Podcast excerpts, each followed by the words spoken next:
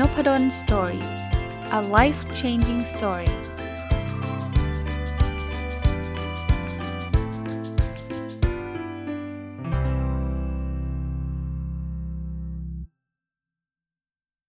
สวัสดีครับ ยินดีต้อนรับเข้าสู่น p ดลสตอรี่พอดแคสต์นะครับ วันนี้หยิบหนังสือที่ชื่อว่า The Self-Driven Child นะครับ อยู่เองได้โตเองเป็นเลี้ยงลูก ให้เขียนชีวิตด้วยมือตัวเองนะครับ เป็นหนังสือแปลนะ ก็ชื่อภาษาอังกฤษคงชื่อนี้ครับ The Self-Driven Child นะ คนเขียนคือคุณวิลเลียม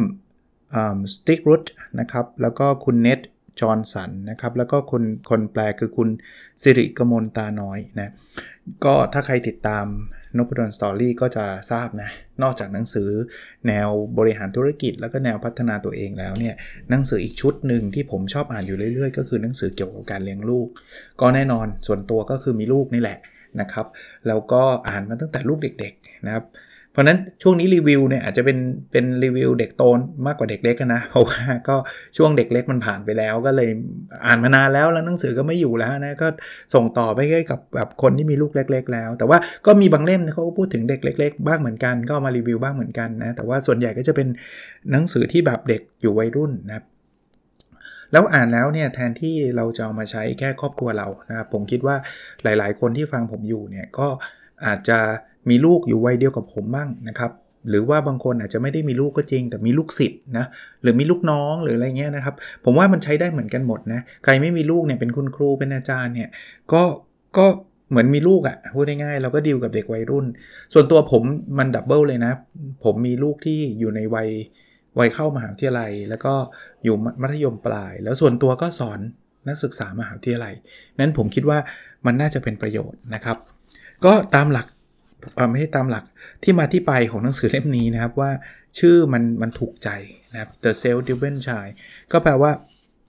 จะเป็นเด็กที่สามารถที่จะกำกับตัวเองได้นะผลักดันตัวเองได้อย่างที่เขาบอกอยู่เองได้ตัวเองเป็นนะครับเลี้ยงลูกให้เขียนชีวิตด้วยมือตัวเอง ชอบตั้งแต่ชื่อ เพราะว่าอาจจะเป็นเพราะว่าผมตรงมันตรงกับความเชื่อผมแล้วกันนะผมผมมีความเชื่อแบบนี้ ผมมีความเชื่อว่าเด็กโดยเฉพาะเด็กที่โตระดับหนึ่งแล้วอะ ก็เราไม่ได้พูดถึงเด็กอนุบาลนะครับ เราหมายถึงเด็กมัธยมปลายเด็กมหาวิทยาลัยเนี่ยเขามีความคิดของตัวเองแล้วล่ะ แล้วเราในฐานะผู้ปกครองเนี่ยอันนี้พูดไว้ก่อนนะเป็นความเห็นส่วนตัวแล้วเป็นความเห็นของหนังสือเล่มนี้เนี่ยเราไม่ต้องไปกำกับเขาเยอะนะครับผมเข้าใจเดี๋ยวหนังสือเล่มนี้จะพูดถึงแหละไอ้เรื่องความหวังดีนะครับคุณพ่อคุณแม่ทุกคนมีผมก็มีนะครับ อยากให้ลูกได้ดี อยากให้ลูกปลอดภัย อยากให้ลูกโอ้โหเต็มไปหมดเลย แต่หลาย ๆ ครั้งเนี่ยความหวังดีแบบนั้นนะมันไปกำกับตัวลูกมากจนเกินไป ขีดเส้นใต้คาว่ามากจนเกินไป แล้วมันไม่ได้ทำให้ลูกเราดีเลยนะครับไม่ได้เป็นไปอย่างที่เราหวังเลย แล้วยิ่งเด็กที่อยู่ในช่วงวัยรุ่นเป็นเด็กที่อาจจะอยากมีตัวตนนะครับ บางทีเขาอาจจะมีการต่อต้าน แล้วยิ่งคุณพ่อบอกคุณแม่บอกอย่างหนึ่งเขาอาจจะวิ่งไปทำอีกอย่างหนึ่งโดยไม่มีเหตุผลนะ ซึ่งซึ่งผู้ใหญ่ก็จะบอกมันจะดื้อไปถึงไหนใช่ไหม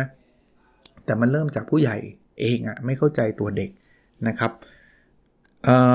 คนเขียนนะครับคุณวิลเลียมสติกรัตเนี่ยเขาเขียนบอกว่าเขาอุทิศจะเรียกว่าอะไรนะ เป็นคล้าย acknowledgement อันนี้น่าสนใจนะเขาบอกว่า แต่พ่อแม่ผู้รับอุปการะผมมอบความรักแด่ผม และปล่อยให้ผมได้เรียนรู้ที่จะใช้ชีวิตด้วยตนเองนะอีกคนหนึ่งคนเขียนคือคุณเนตจอนสันก็บอก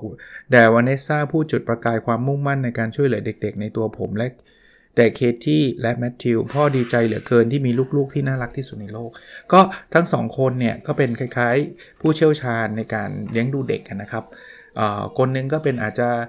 ศึกษามาทางด้านนี้นะครับผมผมจำรายละเอียดมา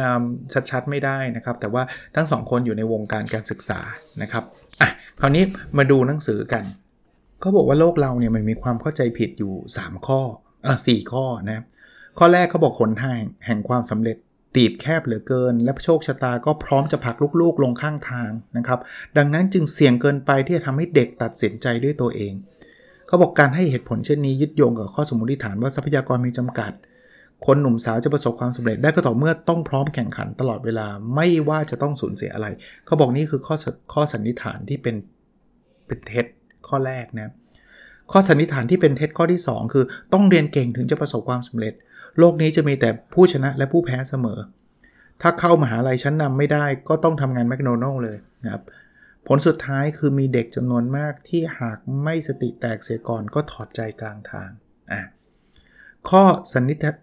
สันนิษฐานที่เป็นเท็จข้อที่ 3 คือมีความเชื่อว่ายิ่งผลักดันมากเท่าไหร่ เด็กก็จะยิ่งเก่งและประสบความสำเร็จในอนาคตมากเท่านั้น บอกเด็กป .6 ในประเทศอเมริกาเนี่ยไม่เก่งเท่ากับเด็กป .6 ในจีน ได้ถ้าอย่างนั้นสอนคณิตศาสตร์ม .3 ให้เขาตั้งแต่ป .6 เลยนะยัดเยียดเข้าไปเลย การแข่งขันเข้ามหาลัยโหดหินขึ้นเหรอ เอาละถ้างั้นจัดตารางเรียนให้แน่นขึ้นอีก จะได้เรียนมากขึ้นจะได้เก่งขึ้น อันนี้เป็นเป็นข้อสันนิษฐานที่เป็นเท็จนะ และข้อสันนิษฐานที่เป็นเท็จข้อที่ 4 คือโลกปัจจุบันอันตรายกว่าในอดีต เราต้องคอยสอดส่องดูแลลูกเสมอ จะได้ไม่เจ็บตัวและตัดสินใจผิดพลาด ผมว่าพอพูดมาแบบนี้น่าจะมีกลุ่มผู้ฟังหรือว่ากลุ่มคุณพ่อคุณแม่บางคนก็จะเริ่มไม่เห็นด้วยแล้วว่าเฮ้ยไม่ได้บ่อยไม่ได้ ผมเข้าใจนะครับ แต่ลองเปิดใจฟังดูนะครับ ผมผมคิดว่าแต่ละบ้านเนี่ยบริบทแตกต่างกันแน่นอนเพราะฉะนั้นเนี่ยหนังสือไม่มีหรอกครับที่มันจะใช้ได้กับทุกคนกับทุกบริบท แต่ว่าอยากให้เปิดใจฟังดูสักนิดหนึ่งว่า เออเฮ้ยหรือว่าเราเอียงมากเกินไป หรือเราเราเป็นแบบนี้มากเกินไป บางคนเนี่ยจะมีข้อโต้แย้งลักษณะนี้ว่าเฮ้ยไม่หรอกเราอะถูกเลี้ยงมาแบบนี้เลย แบบที่เขาบอกว่าเป็นเท็จนี่แหละ เราถูกเลี้ยงแล้วเราก็ได้ดี จริงครับ ท่านถูกเลี้ยงมาแบบนั้น แล้วท่านก็ได้ดี แต่มันไม่ได้แปลว่า การถูกเลี้ยงมาแบบนั้นทำให้ท่านได้ดีนะ ท่านอาจจะได้ดีทั้งทั้งที่ถูกเลี้ยงมาแบบนั้นก็ได้นะครับ ก็ก็ลองฟังดูนะครับว่าเป็นประมาณไหน แต่ส่วนตัวเนี่ยผมเอียงมาทางทางทางหนังสือเล่มนี้อันนี้บอกตรงๆว่ามันอาจจะเป็นใบแอดส่วนตัวก็ได้นะ เป็นความเชื่อส่วนตัวก็ได้นะครับเขาบอกว่าโลกเราเดี๋ยวนี้เรามีแต่ความเครียดเนาะไม่ว่าจะเป็นเด็กหรือเป็นผู้ใหญ่นะครับคราวนี้เนี่ยความเครียดเนี่ยเขามีตัวย่อว่า NUTS N U T S นะครับ N คือ novelty คือความแปลกใหม่ มันคือสิ่งที่เราไม่เคยเจอมาก่อนนะครับ U คือ unpredictability ก็คือความไม่แน่นอน คือคาดการไม่ได้เลยโลกโลกเดี๋ยวนี้เป็นแบบนั้นนะ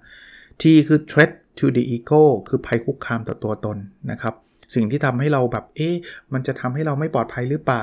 แล้วก็ S คือ sense of control นะครับ ความสามารถในกำกับในการกำกับดูแลตัวเองนะครับ สิ่งที่ทำให้เรารู้สึกว่าเราควบคุมสถานการณ์ไม่ได้หรือได้น้อย มันก็ทำให้เราเครียดนะครับ เพราะนั้น NUTS นะครับ ความแปลกใหม่ ความไม่แน่นอน ภัยคุกคาม แล้วก็ความสามารถในการควบคุมเนี่ย จะทำให้เราเกิดความเครียดได้ง่าย แต่ในหนังสือยังบอกนะครับว่าความเครียดไม่ใช่สิ่งที่ไม่ดีนะ มันมีความเครียดเชิงบวกนะครับ คือมันทำให้เราแบบกระตุ้นทำให้เราเติบโตทำให้เรากล้าเสี่ยงในบางเรื่องนะครับ เช่นแบบเด็กที่แบบประมาและเครียดเล็กน้อยก่อนแสดงละครเวที แต่ว่าพอแสดงจบแล้วมีความภาคภูมิใจอิ่มเอมใจ นี่คือ positive stress นะครับ เป็นความเครียดเชิงบวก อีกอันนึงคือ toler uh, tolerable stress คือความเครียดที่ทนไหว อันนี้มันเกิดระยะสั้นๆนะครับ แล้วมันมันเครียดใช่จะสอบแล้วก็เกิดความเครียด แต่ว่ามันมันแค่สั้น ๆ สอบเสร็จก็จบนะครับอันนี้ช่วยสร้างความยืดหยุ่นทางใจเหมือนกันนะ ชีวิตเรามันจะไม่เครียดเลยก็ไม่ได้ใช่ไหมนะครับ แต่ก็ควรจะมี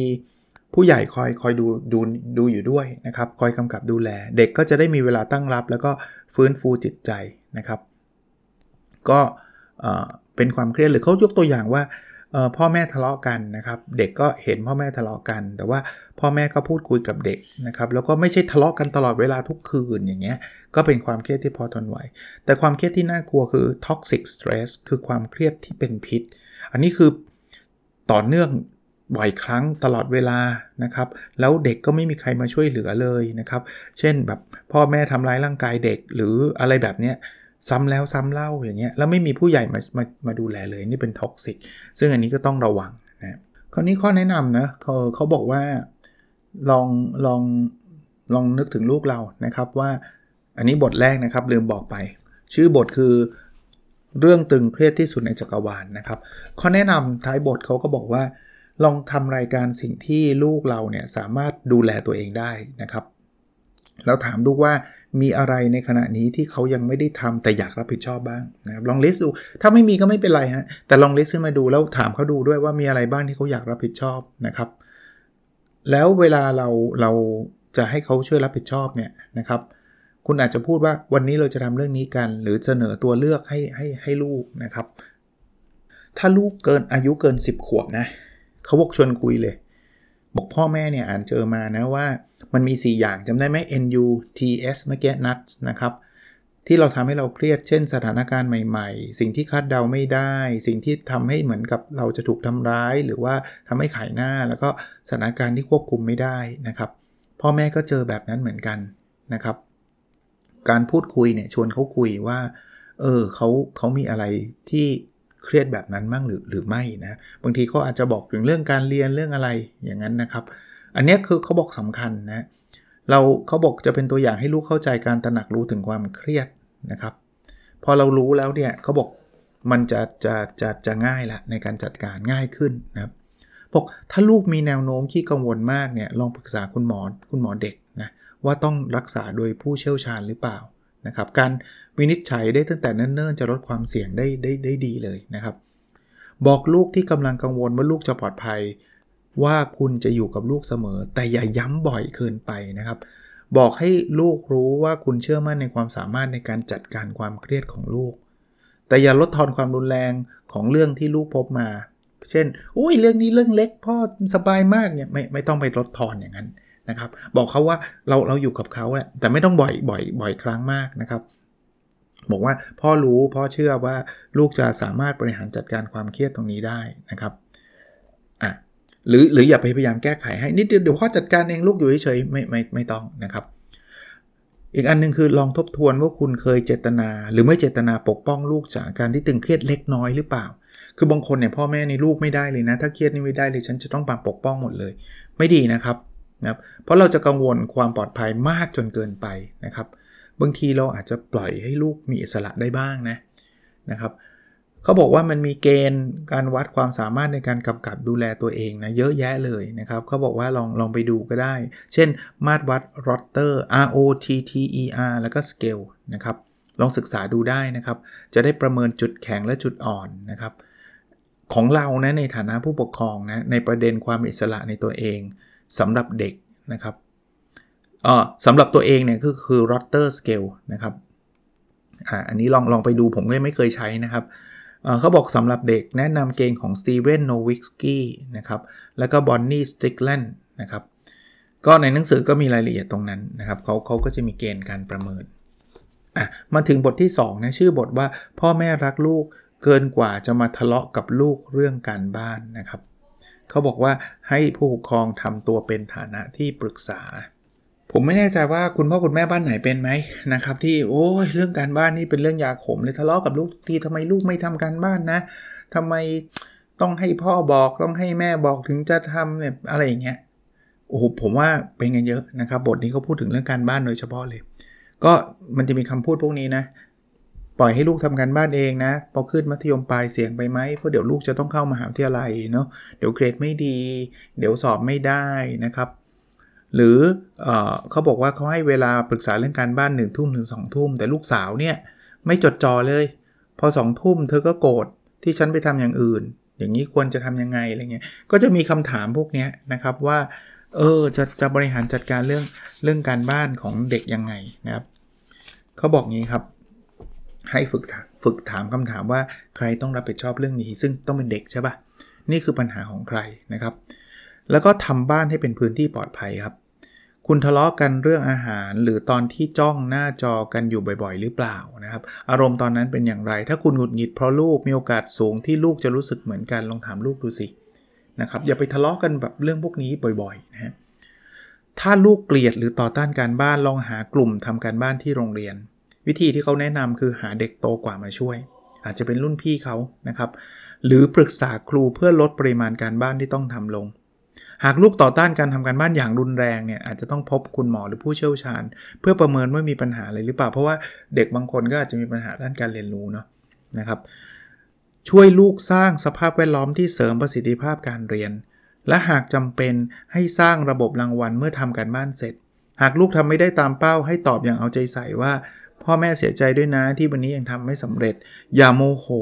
หรือขู่ว่าจะลงโทษหน้าที่ของคุณคือช่วยลูกสร้างแรงจูงใจในตัวเองครับ แล้วบอกให้ลูกรู้ว่าคุณมั่นใจ ในความสามารถในการแก้ปัญหาของลูก ผมต่อยอดให้ อันนี้อันนี้ส่วนตัวผมเล่าให้ฟังนะครับ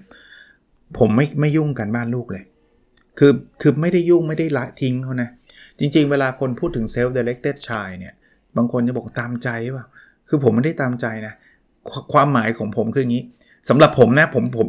ขีดเส้นใต้ก่อนอันนี้ก็ไม่ได้บอกว่าเป็น best practice หรือว่าเป็นวิธีที่ดีที่สุดไม่ใช่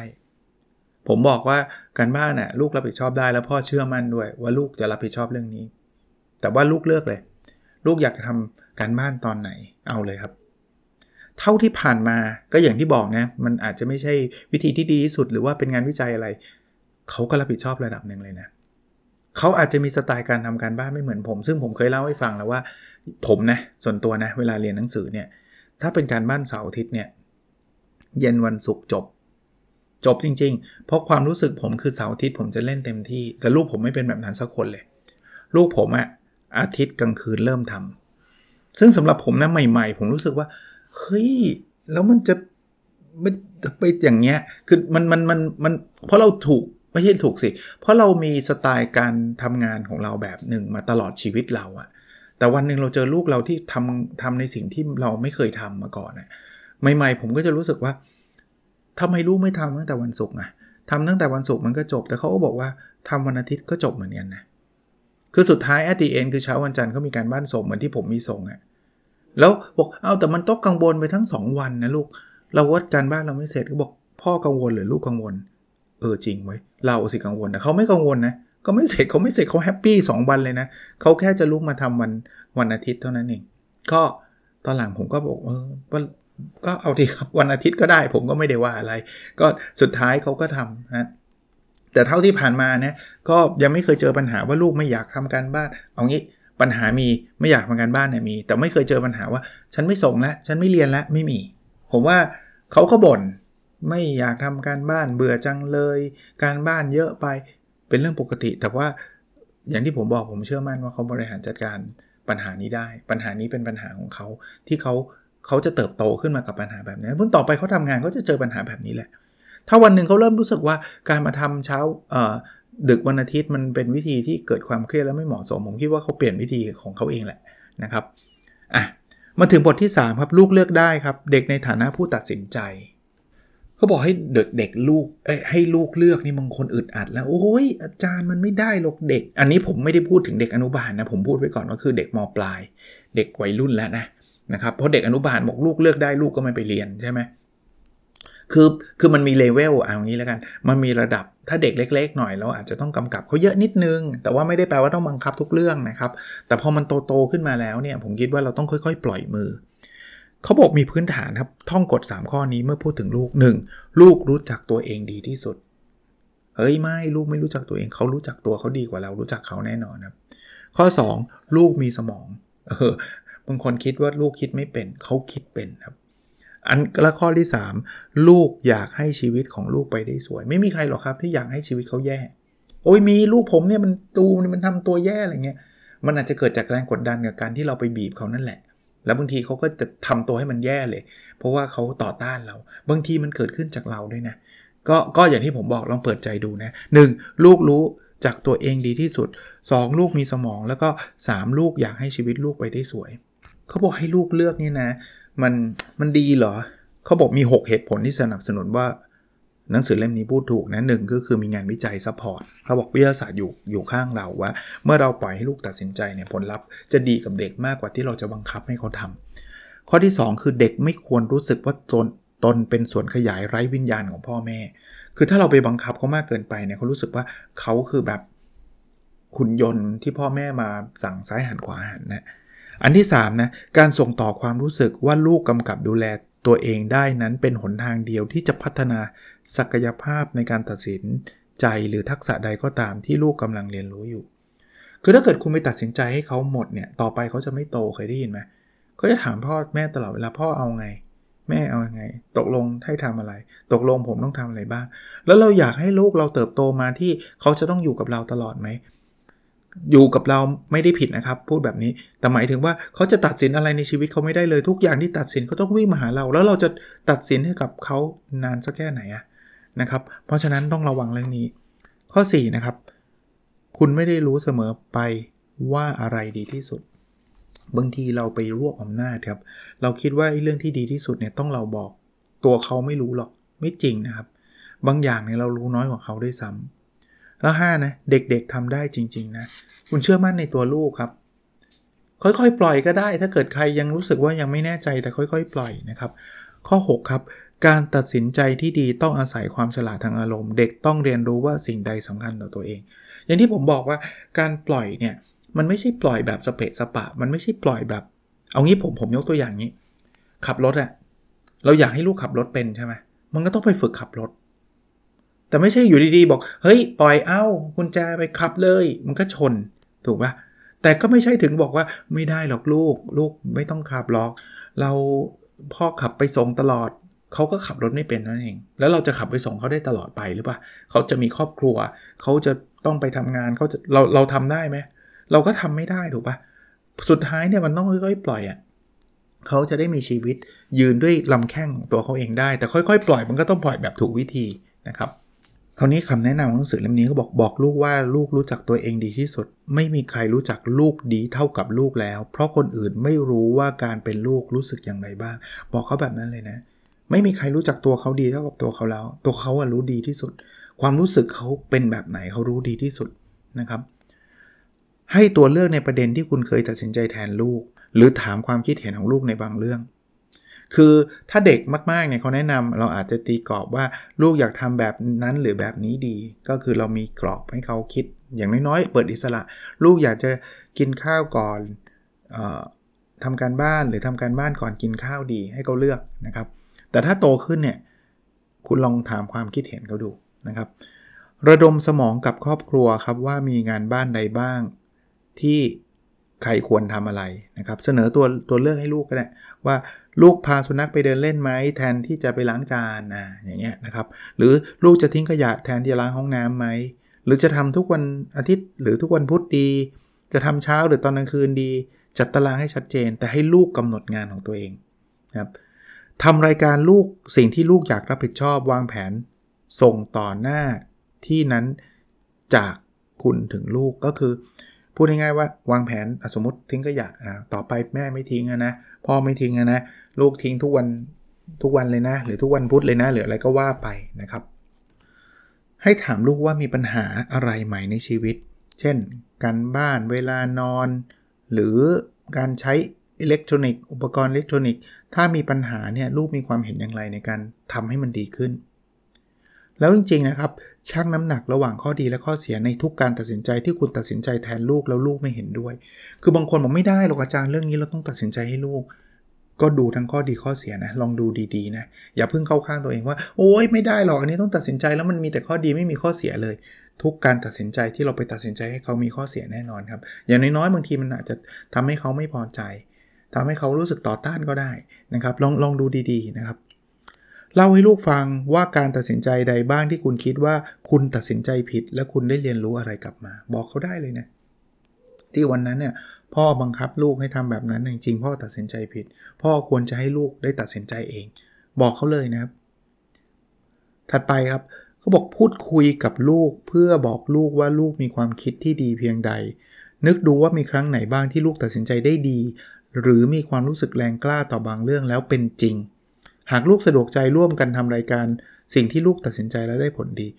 ยกตัวอย่างให้เขาดูครับ บางทีเด็กบางคนไม่กล้าตัดสินใจ เพราะไม่มั่นใจในตัวเอง กลัวว่าจะผิด บอกเขาเลยเฮ้ยไม่ลูกเคยทำแบบนี้จำได้ไหมตอนนั้นลูกตัดสินใจนะพ่อคิดว่าจะทำแบบนี้ลูกบอกไม่เห็นด้วยจะทำอีกแบบหนึง่งแล้วสุดท้ายลูกถูกด้วย มั่นใจขึ้นไหมเด็กกล้าตัดสินใจขึ้นไหมเอออย่างเงี้ยนะครับบอกลูกเลยครับ ถ้าเป็นลูกวัยรุ่นนะเขาบอกว่าบอกลูกวัยรุ่นว่าอยากให้ลูกฝึกใช้ชีวิตเองก่อนเข้ามหาวิทยาลัยแล้ว คุณอยากเห็นลูกใช้ชีวิตเป็นก่อนจะจากบ้านไปไกล คือคอนเทกต์นี้เป็นคอนเทกต์ฝรั่ง เพราะเพราะพอเขาเข้ามหาวิทยาลัยเขาจะต้องไปอยู่กับตัวเองเยอะนะครับ เพราะนั้นเนี่ยให้เขาฝึกมีชีวิตดูแลตัวเองให้ได้เยอะที่สุดก่อนที่เขาจะไปอยู่คนเดียว อันนี้อันนี้ผมมีประสบการณ์ตรงเพราะว่าลูกสาวผมก็ไปเรียนมหาวิทยาลัยต่างประเทศนะครับ ก็ไปตั้งแต่ปริญญาตรีนี่แหละ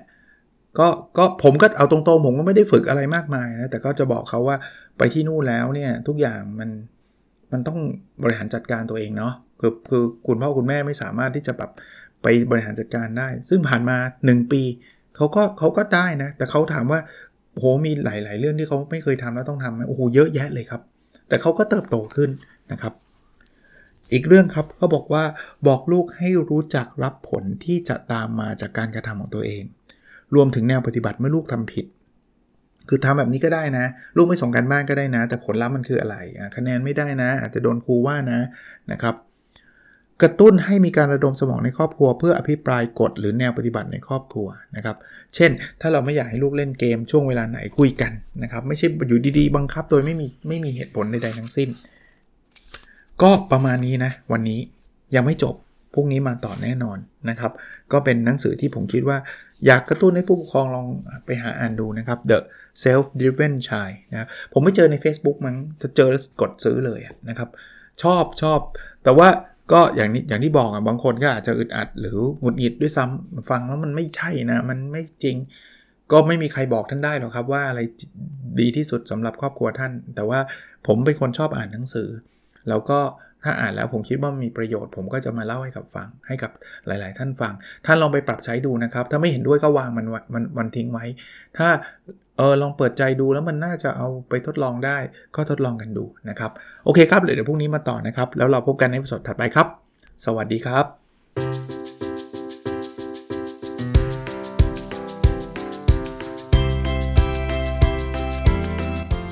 n o p a d o n Story a life changing story